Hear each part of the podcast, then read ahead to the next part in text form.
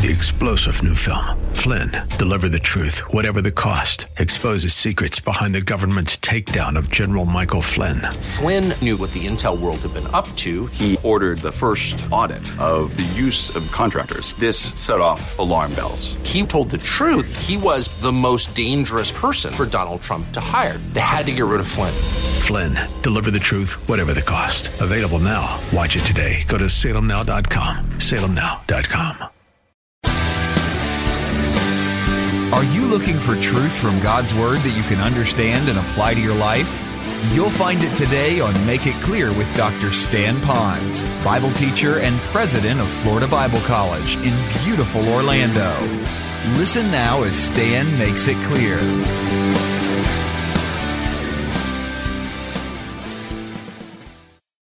And so God's desire is that we now, who are left in this generation, this generation known as grace, to communicate that same heartbeat of God for missions to be able to reach them for Jesus Christ. Can you imagine how God is smiling upon those people who responded to the prompting of the Spirit to be willing to come here to help us? How that God is smiling on those that felt prompted of the Spirit then to go to Missouri to help CEF as we're doing today. And how that God is still working within us to do that same particular message. How that we too need to follow that. So as I look at this, I want to reach this area for Christ. How is that going to happen? Well, let me just clarify this. This message of the gospel will go to all people groups. Now, he will do it perhaps a little bit later than just in our generation. In fact, that Great Commission will be fulfilled. If you knew your Bible and now we're at Revelation, can you imagine we went from Genesis to Revelation that fast? So now we're in Revelation. In Revelation chapter 7, good quality Bible scholars will tell you that it is now describing a period of time that is most likely during the tribulation. It's during the time where all believers are taken off the earth, but there are still witnesses that are here communicating the message of the gospel.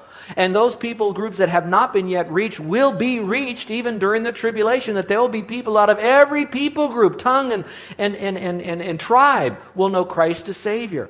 So God says, I'm not going to leave anyone out of my family who could be in my family, who should be in my family. And those that are left out are those who God in His foreknowledge didn't choose, but knew would not trust Christ as her Savior. And so no one will be left out. And that's the kind of God that we have, and we want to partner with Him on that. And I, I hope we would. Look over here, Revelation chapter 7. A great encouragement for those that are out there wanting to do missions. It says, And after these things I looked, and I beheld a great multitude, which no one could number, of all nations. Circle the word all. You could almost draw a line all the way back to Genesis when it said, Through all uh, through the Jews, all the nations of the world would be blessed. Tribes, peoples, tongues, standing before the throne and before the Lamb, clothed with white robes, with palm branches in their hands, crying out with a loud voice, saying, Salvation belongs to our God who sits on the throne and to the Lamb. So there will be people groups that will be in heaven worshiping God out of all different tribes. And that's what gets me excited because now I have to say, what would be my response? If missions is such a high priority to God, then should missions be a high priority to people like you and me. And I believe it should be our highest priority. Now, let me pause for a moment and give you a bit of a parenthesis. Some of you are hearing this and you're saying, No, I think our highest priority, if I take it back to the Westminster Catechism, is that we would all glorify the Lord, that we should love Him with all of our heart, soul, and mind, and He receives all the glory and the praise. Do you know, I cannot refute that at all. I really believe that that would be the case. But in order for us to get to that level where people are authentically, genuinely worshiping God, God's way, and the right God, the only way they can do that is if they become one of His children by faith. And so our job now is to bring them to a point of salvation. Now, listen carefully to what I'm about to say. I want to change the paradigm a little bit in the minds of people that think that I'm to go out to win people so they don't go to hell, period, end of subject, let's go to the next point.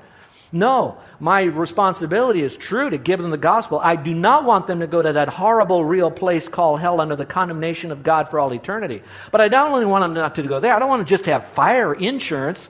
I want them to come to experience what it means to truly worship God with a pure and clean heart for Him. That's what God is smiling about. So to get them there, though, I do need to do evangelism.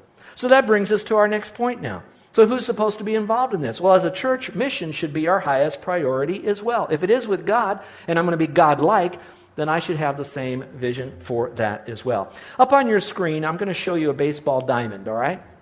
If you can see that, I have a pointer because I want to show you some things. I don't know if you can see it very well. What I'm going to describe for you right now is an illustration of some biblical truths that um, the illustration has come along and many, many churches use it because we can visualize it a little bit better. The biblical truths have been around since the Bible days. We've been taught that in seminary and Bible college, those that have been able to go to that, and so have you as well. Now, I'd like to show you, though, that sometimes churches now that are entering into the concept of missions, they make missions to be like a base in this baseball diamond, all right? Or they'll say it's a compartment of what we do. We have worship, we have children, we have youth, we have Bible studies, we maybe do some stuff outside, and then we also have missions where we go outside of our church and do things. So it becomes kind of like a, if you don't mind me using this term, a strip center. You have this store here, this store here, this store here, this store here, and they're all competing against each other. Listen carefully. That's not how the Bible teaches it. In fact, a better illustration might be more like Disney World or Disneyland. Oh, you've got Tomorrowland and Futureland or whatever, and Frontierland, and I don't know, all these different, I don't go there, but you got these different places, and you think, well, yeah, they're all different. Yeah, they are. But the difference between that and a strip center is Disney World, it's all about the mouse. Do you know what I mean? They're not in competition with one another. They're all doing this so that they can make the mouse world known. So we might have different areas, but it's all about Jesus Christ. Now let me show it to you again on this baseball diamond. So to help you, there are compartments. So it's not just only missions and we don't do worship and we don't do Bible teaching, we don't do fellowship. We have to do that too, but I want to show it to you. So watch carefully. All right, you have first base over here. This would be for people that would say, let's get started.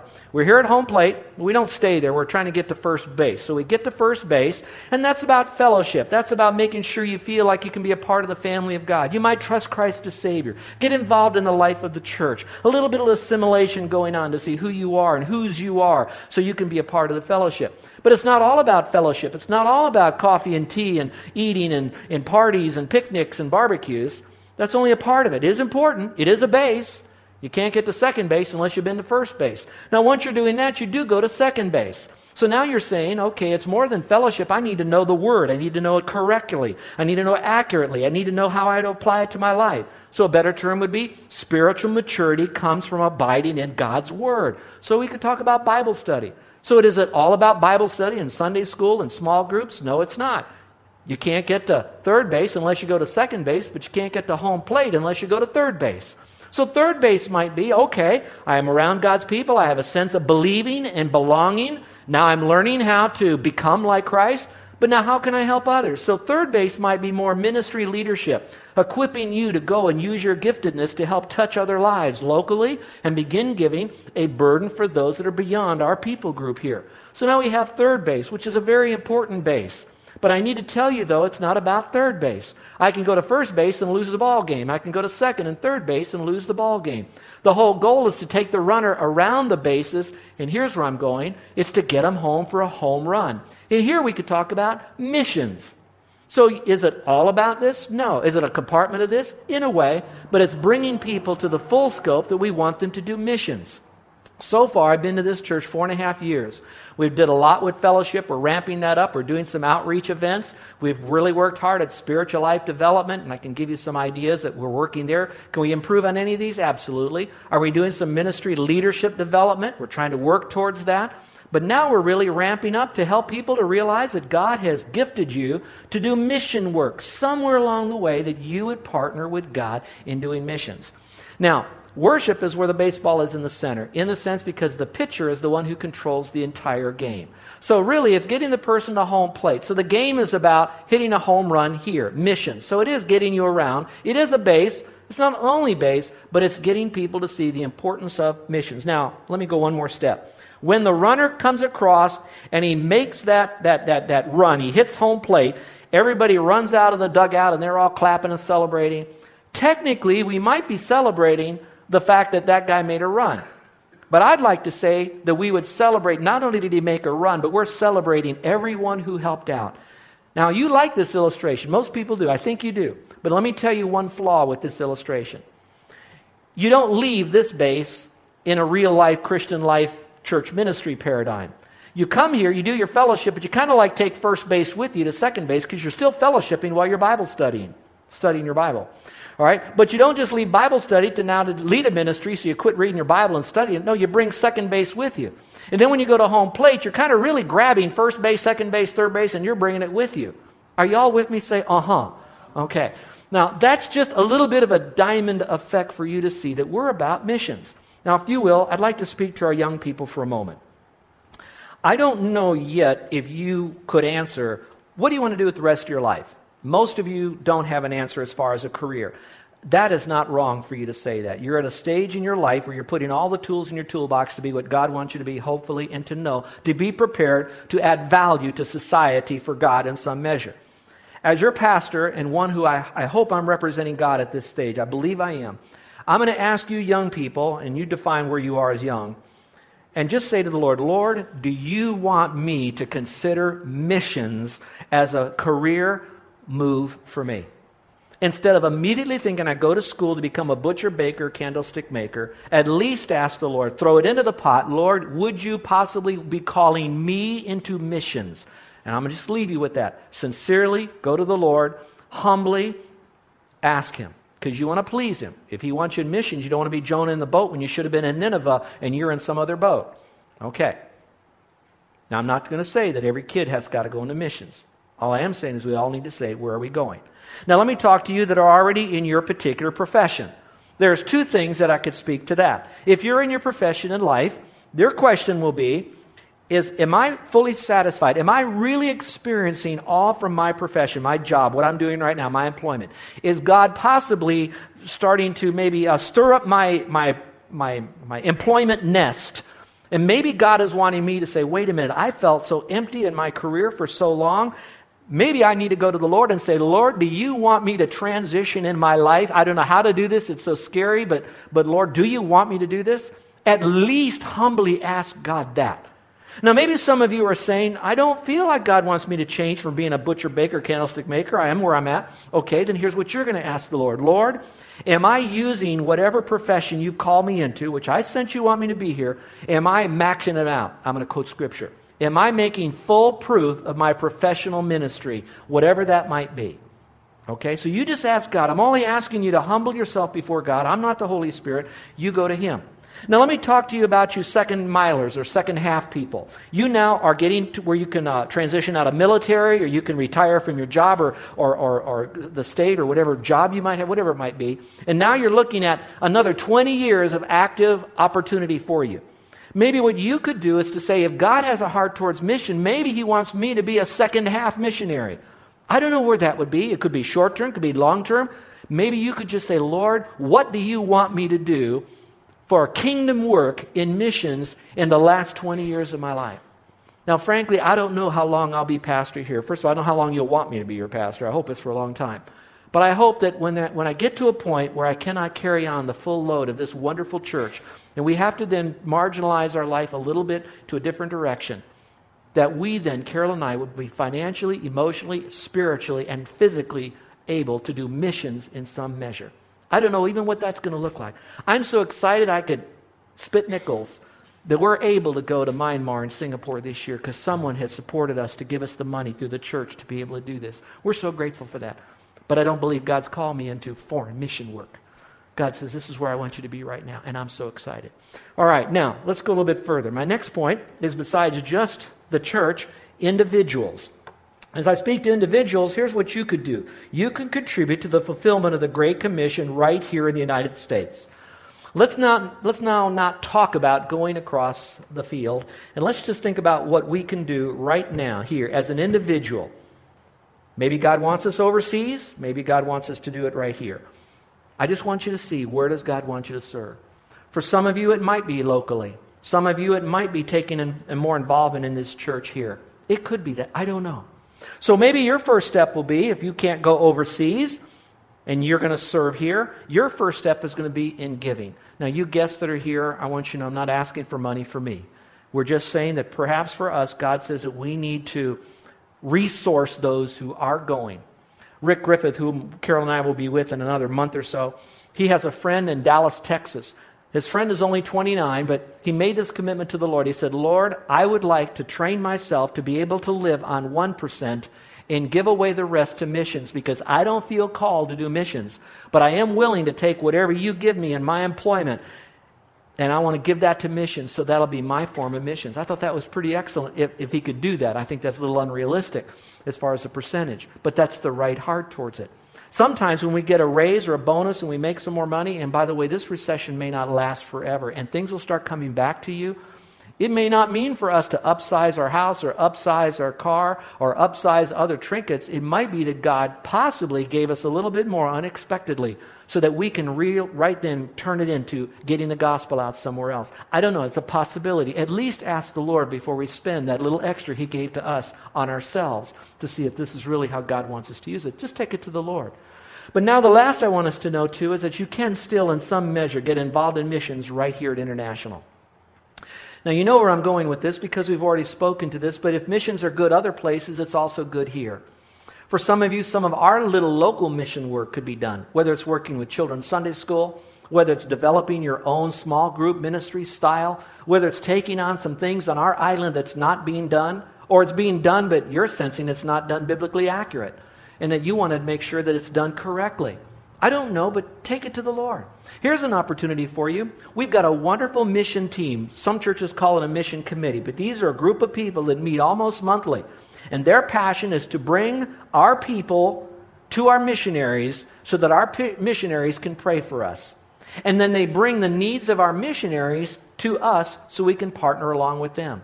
Maybe God has called you to help us out. And your first step is to maybe see Cynthia Fong and say, you know what? I don't know about missions, but I'd like to explore the possibility. I want to move where God is moving. And I'm sensing that God is moving in our outreach events like night, no Fright Kids Night, some of our local things, and I want to help with that. And Cynthia, I'd like to maybe think in terms of missions. I heard about some families that on their own, even without a mission commission, they decided to go to a foreign country just to connect with missionaries and see what they could do as a family there for a week or two. I'd like to know what can I do for missions? I'm going to tell you, God smiles on that because that's the heartbeat of God. He's a mission active God. And all you do is find out where you might be. So now you might be asking is your take home point I'm hearing all this, but what should I do? Look at the bottom of your outline. I just gave you three. Real simple three. Don't be afraid to be exposed to missions. Don't fear what God has best for your life. Don't fear God and the best that He has for your life. So don't be afraid to be exposed to missions. You might stumble into unfamiliar territory, and it's quite possible you'll toss your bag of sweetener into a hot cup of coffee too. But I'll tell you, you won't die. Number two, don't get involved in missions out of emotions or to help God out. If you don't re- receive the call, God will not have anyone not meet him because of your lack of faithfulness. He'll bring someone else along, they'll get the reward, they'll be blessed. But for you right now, my friend, maybe what you need to do is say, Lord, is this coming from emotions or is it coming from the heart of God? And sometimes it's pretty hard to separate the two because I'm passionate and there are some emotions, but I really do believe it is of God. And then there are times that emotions are manufactured and man made. And you know how you know they are? Is when you wake up the next day and you don't have the same emotions, the same passion. So make sure that you're following the passion of God rather than your own manufactured passion. But the last is this as I live with God's priority in my mind, I'll just find out where He's moving, and I'm going to be a part of it. If you will, take your Bibles for a second. Don't have to look at a verse, but I want you to find Genesis chapter 2, if you will, and put your thumb there or a finger, whatever, any finger you want. Then I want you to go to Revelation chapter 20. Revelation 20. Not too hard. If you will, if you don't have a Bible, reach under your chair. There's one under your chair. There may be one in front of you. Just Genesis 2, Revelation 20. Okay? Watch what I'm doing here. I got it here. Here we go. Can you see what I'm doing right here? Watch what I'm doing. Okay? Now watch. Bible this way. Can you see? The two chapters Genesis 1 and Genesis 2, there was no need for a missionary because man hadn't fallen. In chapter 21 and 22, man is fully redeemed and God has set up his eternal kingdom, so there's no need for a missionary. All those that are saved or would be saved are saved, then the rest are already condemned forever, so that's separated out. So the rest of all of this, it's all about missions, folks. So when you read your Bible, I want you to think about bringing glory to the Lord by reaching others for Christ and helping them to bring glory back up to the Lord. The rest of this is all about God's mind on missions and helping others to know about Him. Let's bow our heads and close our eyes. With every head bowed and every eye closed. You might be a guest here today and wondering what this is all about. Really, in a sense, it's about you. Not all about you, but it is about you. It's about our people learning that God has a heart for people just like you, that God loves you and He wants you in heaven, and He doesn't want you to spend eternity in a real place called hell. And that this God wants you to worship Him forever, for all eternity, and to love Him and to experience the best. And so, this message really has your name on it. It's about a God who sent His Son to die for your sins. But now, in order for it to work for you, it's a time where you humble yourself beneath the Lord right now and simply say, Lord, I am a sinner. I am your mission field. I'm the one for whom you've come, the one for whom you sent your son, the one for whom you want to bring into your family. And so, Lord, I am coming to you totally saying thank you. And I believe you died for me. Thank you for the forgiveness of sin. Thank you that I could be in your forever family. Thank you that I can be a part of the people on the other side with heaven as my home. And now I have a purpose. And so, Lord, thank you for that. But you have to humble and say, I need you, Jesus. I cannot get to heaven without you. I come to you just as I am. I don't promise you I'll start this or stop that. I'm not coming to you saying I'm going to trust you and do something to get saved or to stay saved. I'm coming to you to say I'm so hopelessly lost, no matter how starched and ironed I am. I am depraved and I need a Savior.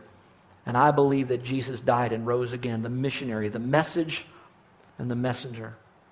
Now, if you're doing that, my beloved new friends, I'd like to pray for you. So, with every head bowed and every eye closed, no one looking around, if you're trusting Christ as your Savior today and you'd like for me to pray for you, I'm going to ask you to slip up your hand. Raising your hand will not get you into God's family. Me praying for you will not get you into God's family.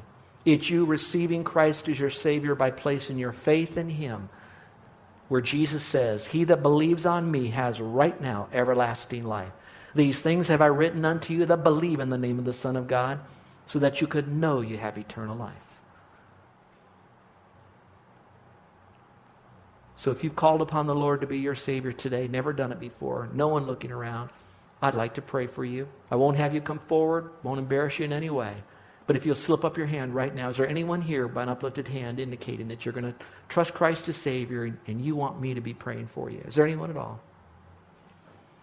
All right. Christians, let me speak to you for a moment.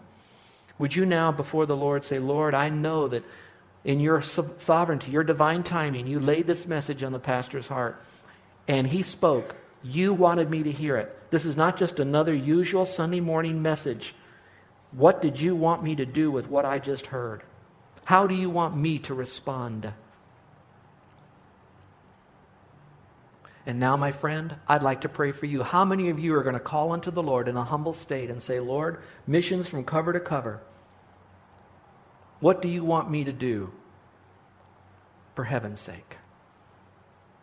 How many of you would like to have prayer because you're humbly going to the Lord one more time and just, you know, recalibrating for a moment? on missions in you. Would you slip up your hand? Amen. Amen. Father, we humble ourselves and we want to thank you again for what you've done and we want to thank you for being the great missionary and that you're a missionary that never left the field. Oh, physically you have, but you sent your spirit, so you're still here. You've never left us without a plan. You've never left this earth without another person filled with, the, with you as the person to carry on this plan. And Lord, I want to thank you for Carol who led me to Christ. I thank you for the one who led Carol to the Lord and the one who led the one who led Carol to the Lord and all the way back, Father. And Father, we pray that this message doesn't end with us, but that, Father, we would take it now and we would be ones that would give it out.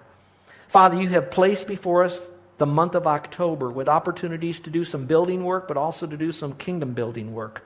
Lord, let us know what we need to lay aside that is good, that we've been doing, that's really been good, so we can do the great now and give us wisdom for that. Lord, it's my heartfelt prayer that out of this group you would call some of our young people into full time mission work. That, Father, those that you haven't called into full time mission work, that they would still hold their head up high, but see that their career is one to still facilitate world evangelism in some measure, somehow. I pray for those that are feeling like their job is empty and it's a dead end thing, that they might now, right now, begin thinking about what they could do to transition into global evangelism.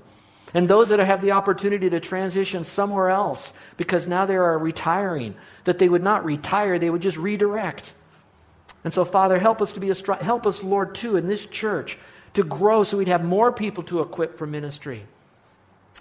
And so, Lord, help us to be patient with those that are just entering in as well.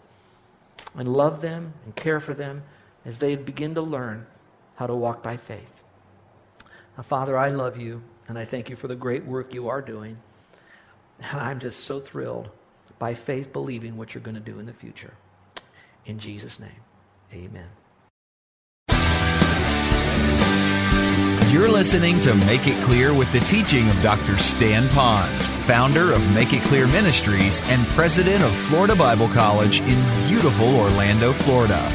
Make It Clear is dedicated to taking the Word of God with clarity into every person's world. It is the support of listeners like you who make the ministry of Make It Clear possible. You can provide your tax deductible gift to Make It Clear online by going to makeitclear.org or you can mail your gift to Make It Clear. P.O. Box 607901, Orlando, Florida 32860. Thank you for helping us make it clear.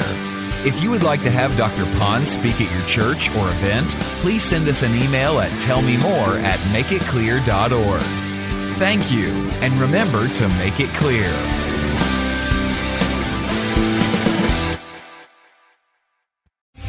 Three star general Michael J. Flynn, head of the Pentagon Intelligence Agency, knew all the government's dirty secrets. He was one of the most respected generals in the military. Flynn knew what the intel world had been up to, he understood its funding. He ordered the first audit of the use of contractors. This set off alarm bells.